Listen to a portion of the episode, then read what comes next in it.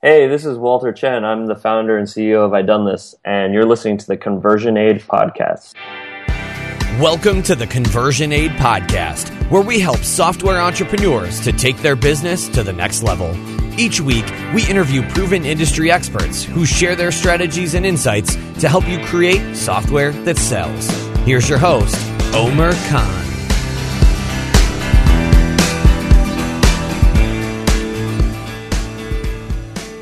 Hey everyone, welcome to the ConversionAid podcast. I'm your host, Omer Khan, and this is the podcast for software entrepreneurs and companies who want to grow their business to the next level and create software that sells. Today's guest is Walter Chen. Walter is the co-founder and CEO of iDoneThis, an email-based productivity tool that allows people to track their productivity with a daily email reminder. You reply to an evening email reminder with what you did that day, and the next day you get a digest with what everyone on the team got done.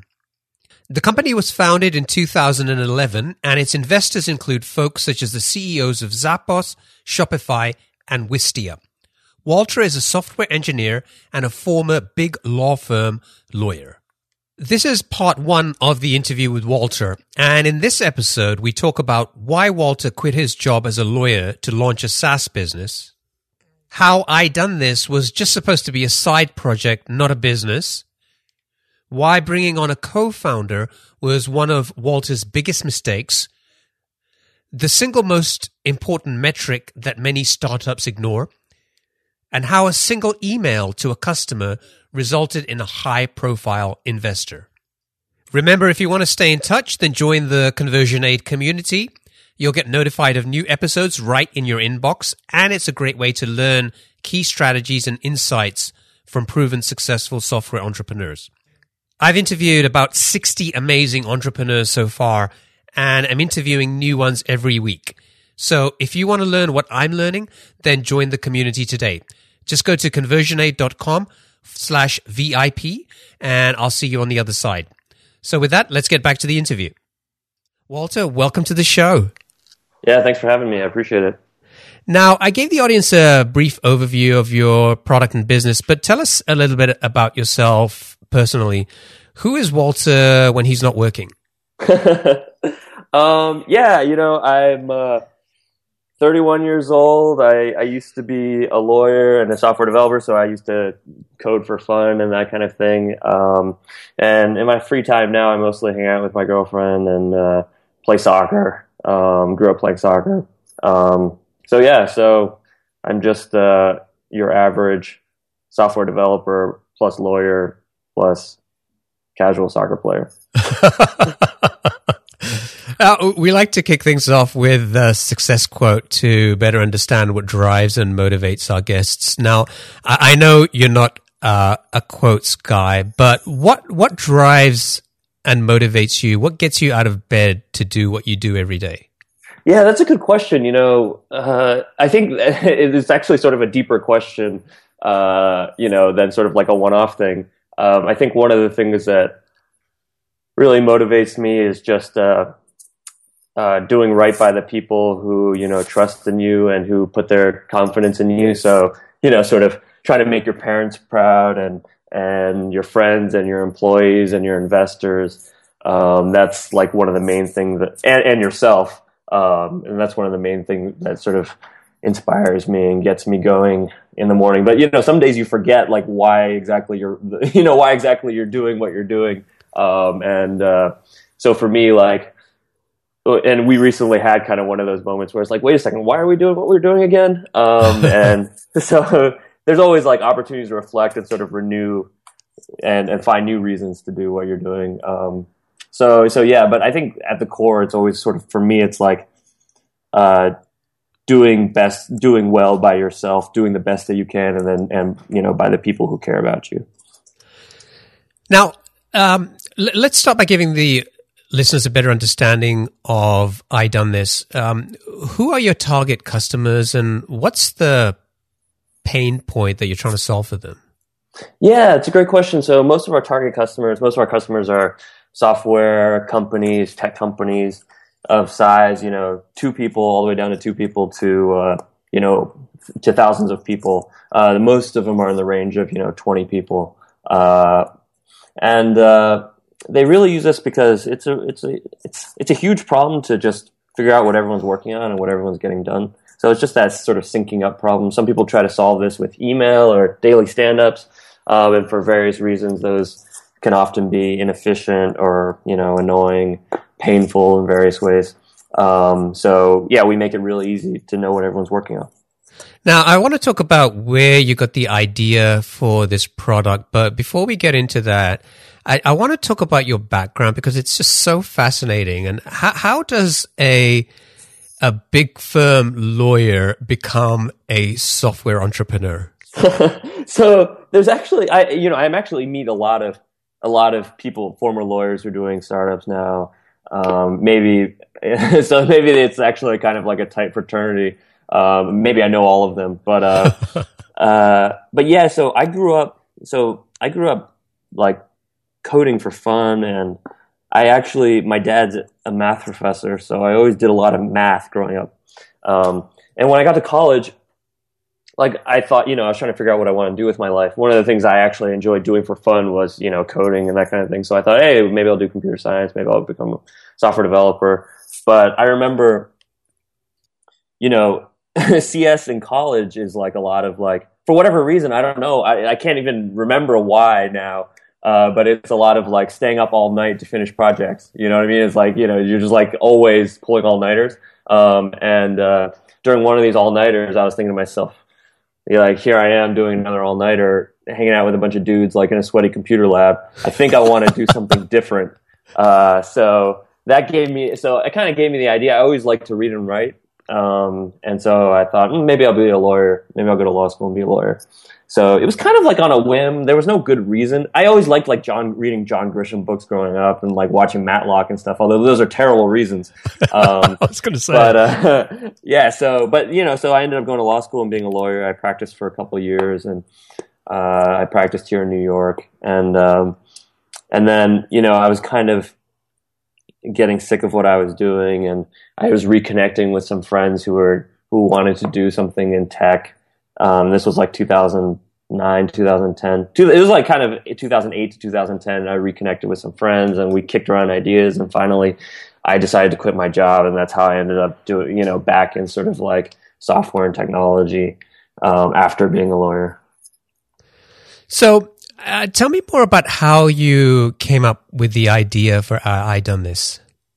Yeah, so my co-founder Rodrigo, who um, is the CTO he, you know, so we, when I quit my job in September of 2000, uh, I think it was 10, um, we had this idea, Rodrigo and I, he was doing a PhD in physics at Northwestern and he wanted to drop out too. So he had, the, we had this, we kicked around a bunch of ideas, okay, none of which were connected to like our own experience or anything like that. They were just a bunch of random ideas, you know, that we thought would potentially make for a good company. So one of those ideas was like this apartment rental application thing. Um, and so we started it with this third guy, and we I moved to San Francisco, and we ended up building it. But you know, while we were doing it, we were just like, hey, we're not really that interested in apartment rental applications, doing them online.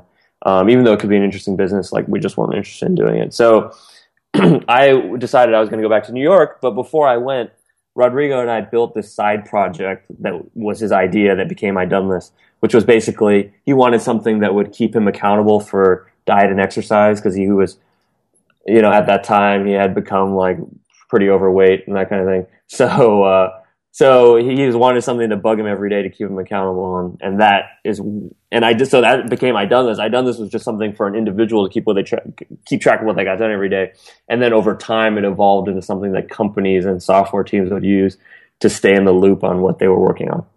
Wow. Okay, so you built this initially for Rodrigo. At what point did you guys decide that this was going to become a a product and a business for you? Yeah, it's an interesting question because there was never. I mean, eh, you know, I think it's it's we never actually made, and and this could have been a mistake, um, but we kind of just fell into working on it more and more. Even though we never really made a conscious decision, like, oh, we're going to turn this into a real business. It was just like the only thing we had going on at the time. So we just kept working on it more. Um, and so that's good and bad. One, it's like, you know, if I actually had put more thought into like what the point is, maybe I wouldn't have kept working on it. Um, on the flip side, like you know, it's always good. We always later on down the road we had these sort of crises, like like uh, you know, why are we working on this? We just happened to choose to work on this. Um, so so what ended up happening was like it was the first thing we had built that anyone, not even any like even a single person cared about, because like everything else we had built before, it seemed like nobody cared. Um, but with iDoneThis, we built it and we had hundreds of people sign up immediately, and some of them kept using us and telling us that they liked it. So that's why we kept working on it. And so we launched it in January of 2011, and uh, and then we just kept working on it on the side, and then eventually in June of 2011, we decided that we were going to work on it full time. So, so initially you were just like working on it and just making it better for for Rodrigo. And well, it, for Rodrigo and the few and the hundreds of people that were using it. How, how did those other people find out about it? Yeah, so we didn't have any sort of brilliant launch strategy or anything like that. And of course, you know, I'm not. so getting 100 people to sign up is not, you know, it doesn't represent like success for most people. It's just for us, you know. Um, but uh, the way we did it, we we just put it on Hacker News. Like uh, that's all we did and uh, and oh, we, we not only put it on Hacker News, but we got a few of our friends to upvote it. So uh, you know, we got a few of our friends to upvote it, and we sort of did a little study on you know what the subject line should look like for a successful post, and you know had a little bit of strategy around. Okay, we're going to make sure we're on top of it. We're going to reply to all the comments, people who commented, etc. Um, and uh, and so after you know it got uploaded to the front page, some other publications picked up picked it up. So the next web start, wrote about it, and some other people wrote about it, and that's how it really it sort of picked up steam. Okay, and then uh, what happened in June? So you said you guys decided to to kind of launch it as a product, then? Yeah. So we we uh, we applied to different incubators. Like for a certain group of people like the only way they know how to start a company is to like apply to all the accelerators right? And that was us. Like we were like we didn't know what to do. So we were like okay we'll apply to like you know Y Combinator or whatever you know Techstars. And we applied to this other accelerator called AngelPad based in san francisco.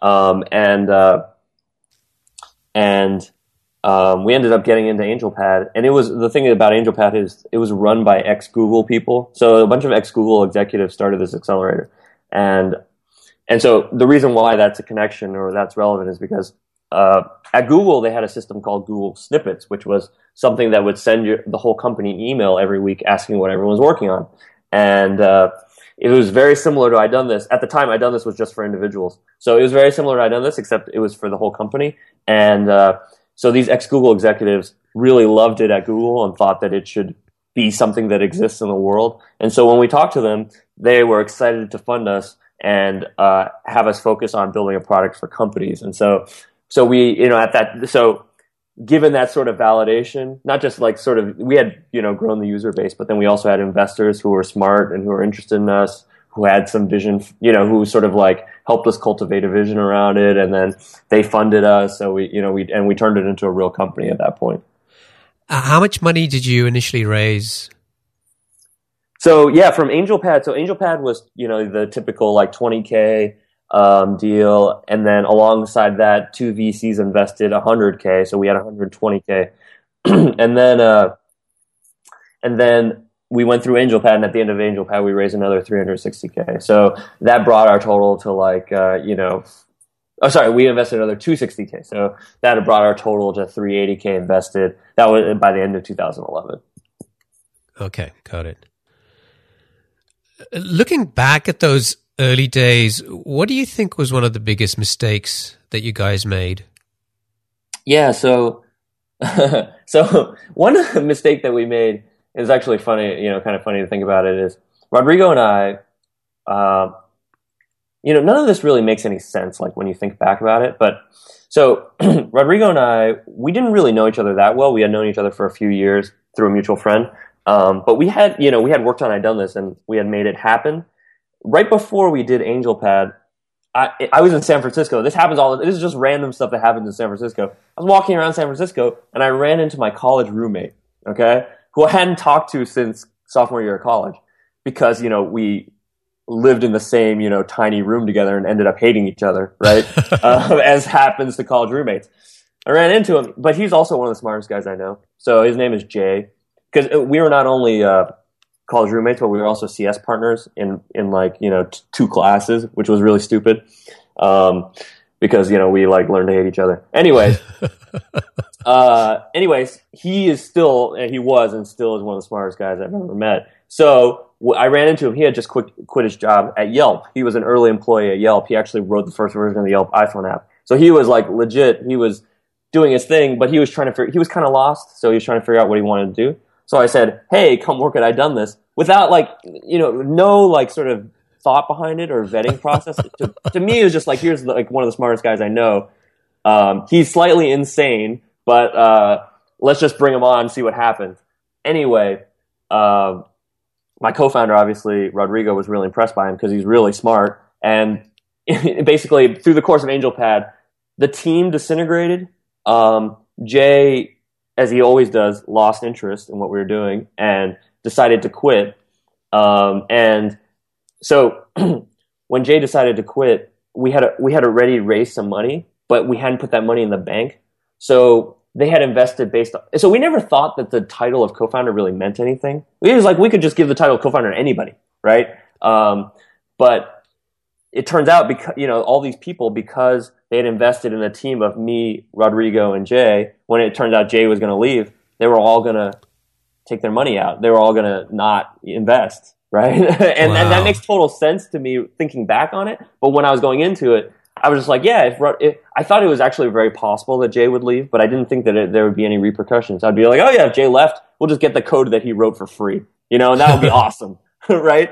Um, but you know, it turns out there were real consequences because like everyone invested, like we had gone through everything thinking that Jay, every, we called Jay co-founder. Everyone thought that Jay was co-founder. And when Jay left, it was almost like, you know, everything was going to collapse.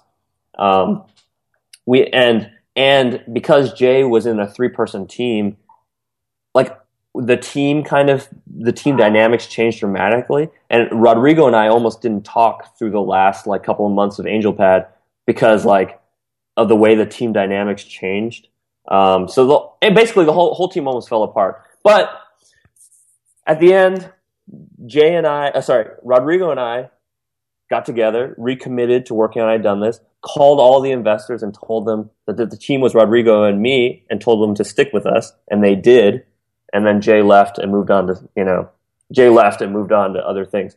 And so, like one of the big mistakes we made early on, in short, one of the big mistakes we made early on was taking on a random co-founder and not really thinking about it and uh, thinking there would be no consequences and then having you know and then having to sort of like deal with the fallout from him leaving yeah i mean it's that's a key lesson right i mean you, you you've got to hire carefully but you've got to be even more careful about who you bring on as a co-founder right and i hear a lot of people saying it's like getting married right it's it's you've got to think of it almost like that yeah, absolutely. I mean, I think that's well put. And so, yeah, you know, I think one of the hardest, like, and you hear this all the time, it's like one of the hardest things to fix in your company is like your co-founder relationship because like you can fix the product, you can fix like the market, you can choose a different market, but like if you choose a different co-founder, you think you can do that. Like if you you know you think might think going into it, oh yeah, I'm going to get this sweet co-founder. We're going to raise two million bucks. If he leaves, no big deal. But like it, it never plays out that way because like if when the co-founder leaves, or you know, it makes it much more difficult for you in the eyes of others and in reality. Looking, um, I, I no, I guess that's I'm not looking back. We've done that. So, at what point did you feel like you were getting meaningful traction with the business? Yeah, so that's a good question. So for us, and you know, the standards have changed a lot. you know, um, so it, you know, I would say actually it's a really good question fundamentally because I would say this like we actually thought we had amazing traction just because even a single person used it and liked it. You know, um, on the flip side, like I think you can fall into a trap where it's like, and we fell into the trap where it was, like we wanted to add more users and we just thought that like that meant traction but we had, early on we had a retention problem, and uh, and so, but we couldn't. But we had just sort of like fixated on this idea, this sort of like vanity metric of like total number of registered users. So. Um, so whenever we were adding users, we felt like we were adding traction, even though you know we continued to have like this retention problem. So I think the smart people, the smart people who look at traction early on, really focus laser in on like you know retention um, and like usage and value. I think people who, yeah, I think the mistake that I made and the mistake that a lot of people make is like focusing on big numbers and and total number of signups and and that kind of thing. So, what was the the churn problem that you guys were having? Yeah, it's just that you know that uh, people really loved. iDoneThis early on, um, and because uh, you know they're like, oh wow, you know I'm I'm getting stuff done but it kind of demanded that you do it every single day, you know, and like imagine doing using some app every single day for like the rest of your life. Like, you know, it's it's hard to imagine. So once someone dropped off, it was hard to bring them back on. Um, so it because it was kind of like this commitment accountability app. So like it kind of made you feel bad about yourself when you didn't do it. So I don't think that's like long term sustainable. So that was sort of like the main problem there. Okay, so you you've got investors. Um, you know, you're getting through some of these um, uh, challenges, I guess, both on the co-founder side and the the customer retention. What kind of things were you doing to attract more customers? Yeah, so what? So I think the fundamental piece of advice on this that I got that is true and this is obvious, 100% obvious, but sometimes you forget about this, which is just double down on what's worked. So I told you early on, we got, you know, we got on the front page of Hacker News and 100, you know, hundreds of people signed up. Well, early on, we are like, okay, let's get on the front page of Hacker News every week, right? Um, so we started writing this blog, and uh, you know, we would write articles about that were related to you know, related to the stuff we were working on. So, like, for example, there was this idea of like Jerry Seinfeld productivity secret, where like, you know, every day Jerry Seinfeld would make sure that he wrote a joke and then he would put an X on a calendar when he did write a joke. And getting a streak of X's on the calendar would motivate him. So we wrote about that concept uh, and put an iDoneThis kind of spin on it, wrote an article about it, and then pushed it to the front of Hacker News using the same tactics that we had done, you know, in the very first launch of iDoneThis.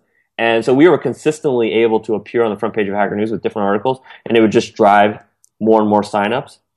And then, and then what that grew into was sort of like a, but the problem, so that was good. It got us visible. It got hundreds of signups. The problem was that it was like a, you know, it was like this sort of like, uh, hit based kind of hit based acquisition model because like if the article didn't appear on the front page, you would have spent hours writing an article that nobody read and there would be zero signups.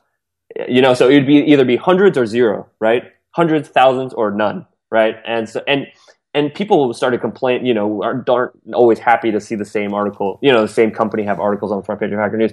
So it sort of turned into this generalized content marketing strategy where we were creating content and not only getting distribution through Hacker News, but getting distribution through other channels and then you driving, you know, signups through content. How many uh, users do you have today kind of actively using the product? So right now we're focusing on more, you know, paying customers. So we have like a thousand paying customers. Okay, cool.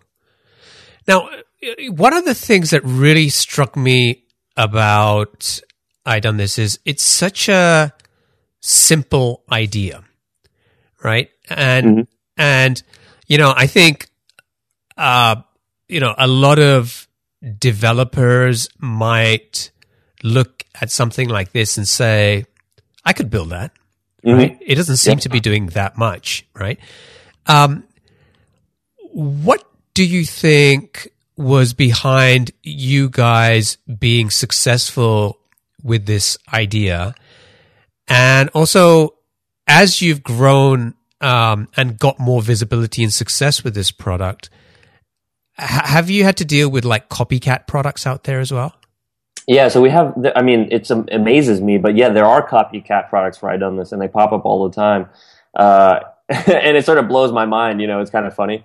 Um, I think the reason for our success that a lot of these copycats are missing is that one, whenever you're a copycat and and I, uh, you're sort of you're coming at it from you don't you don't necessarily have an organic reason driving what you're doing, so you're, you're not always able to come up with new good ideas. Um, and I think the so I think the main thing that drives like our success, one of the main things is is just it's trying to come up, you know, it's trying to trying to really look at our customers and like the problem we're solving and come up with our own original solution and reason for doing things um, and not and you know like really serve our customers needs and not just sort of try to copycat or follow someone. Um, like you know i'm a believer that like the simplest products are the ones that you know like a simple product can really deliver a lot of value. And so um, uh, so it's not sort of just like the simplicity of it. It's really just like honing in on what customers want and need and trying to trying to solve that problem. I mean, it seems kind of vague. I mean, it is super vague, but I always feel like we were able to articulate, you know, a reason for our product existence. And this is part of like doing content early on. It sort of makes you think a lot about like why you're doing things and what how you can express it in a way that's really interesting and, and compelling to people. But it's like we were always able to think of like an interesting, compelling reason and twist on why iDoneThis works and is meaningful that like a tr- you know that appealed to someone enough to sign up for it. You know, it's I look through the site and it's really impressive in in terms of the companies that you have listed there from Zappos, Twitter, Foursquare, Shopify, Uber, Heroku, Reddit. The list goes on. Um, how, how did you reach these people? Was it really all through Hacker News? it's a lot. so it was a lot through Hacker News, but it wasn't. You know, it wasn't. I, I, told you sort of we expanded Hacker News. Sort of we started with Hacker News as a distribution ch- channel for content, but we expanded, so we ended up having lots of distribution for our content apart from Hacker News. So, for example, it turned. You know, I ended up talking to Will Young, who has become a friend. So Will Young is head of Zappos in San Francisco, and he learned about iDoneThis because the CEO Tony Hsieh read an article that I wrote on Business Insider and he sent it to some of his execs. And so one of them reached out. So one of them was Will and he you know ended up signing up for iDoneThis and then we became friends. Um, so it, you know a lot of it is so a lot of it was that content you know like writing content in a way that was sort of like highbrow enough that an executive would an executive of like the quality of like Tony at Zappos would read it and say that's interesting. you know, that's interesting. I want to learn more about this. Um, and that's interesting enough to send it to other people in the company. Um, and then the second part of it was I was always in early on. I and the rest of the team, we were always in our inbox, our support inbox, reading it closely, learning about the people who are re- reaching out to us. For example, like early on, I was in the inbox and what, you know, it just so happened that I got an email from Toby Lütke, the CEO of Shopify. And, you know, we, and as a team, like we recognized who he was, which, you know, it doesn't always happen. Like, uh, you know, if you hire a random support person off oDesk, they won't necessarily, they won't know who Toby is apart from any random person, right? Um, we noticed Toby, CEO of Shopify, had just signed up for our product. And so we thought like, you know, we emailed back and forth with him, and he's an awesome guy, and he gave great feedback, and you know, he like shared his thoughts. And I was talking with Rodrigo, and we came up with the idea like, hey, why don't we email Toby and ask him, can we go up to Ottawa, Canada, where they're based, and go hang out with him for a week, see how they're using I done see if we can get to know him better.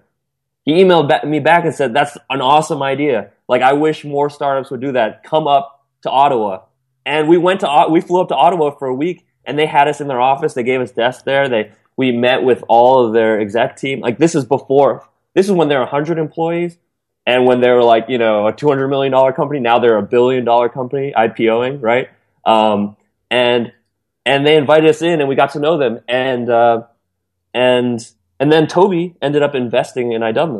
And so like it, it was not it was like the content, but it was also sort of being opportunistic and seeing that opportunity and thinking about an interesting thinking about an interesting and creative way to get to know them better, right? You know what I mean? And it's always and and I think one of the hardest things about hiring is teaching them. Like if I were going to hire a customer support person, one of the hardest things is teaching them to to jump on these opportunities and like to see the opportunity, jump on it, and do it in a way that's interesting, distinct, in a way that only like someone at iDoneThis could do, not someone who's at a copycat clone company. You know what I'm saying? It's like infusing the company with that spirit that like you had when you're founders, where you're doing everything and you see these opportunities and you do, em- embrace them in an interesting way.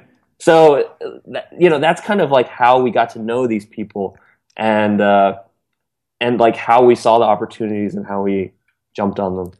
And both those guys, Tony Hsieh and, and Toby, are both investors in your company now as well, right? Yeah, exactly. And so, like for example, with Tony Hsieh, like I got to know Will, and and he invited us to their uh, Zappos. You know, I got, we were emailing back and forth. We kind of hit it off. He invited us to Zappos office in San Francisco.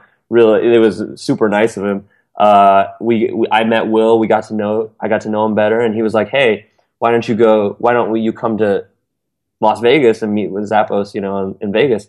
And uh, so I brought, you know, we got the team. We went up and went to Las Vegas, and Will set up a meeting with Tony Hsieh. And like, I, I mean, we got to hang out with Tony for a couple hours, um, which is, you know, which is something that everyone wants to do when they go to Las Vegas, but you know, not many people get the opportunity because he's a busy guy. Um, but yeah, it's just, you know, um, it was just sort of like get, you know, sort of relating it's you know some people might call it networking, but I think it's really just sort of like relating with people in a human way, getting to know them, and trying to like make make your customer successful, that kind of thing. Yeah, no, I completely get you with that because I, I don't know personally with me.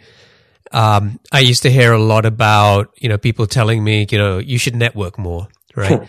and right. I, I just hated that word. It just seems so I don't know, just insincere, like, you know, yep. just trying to go and get something from somebody.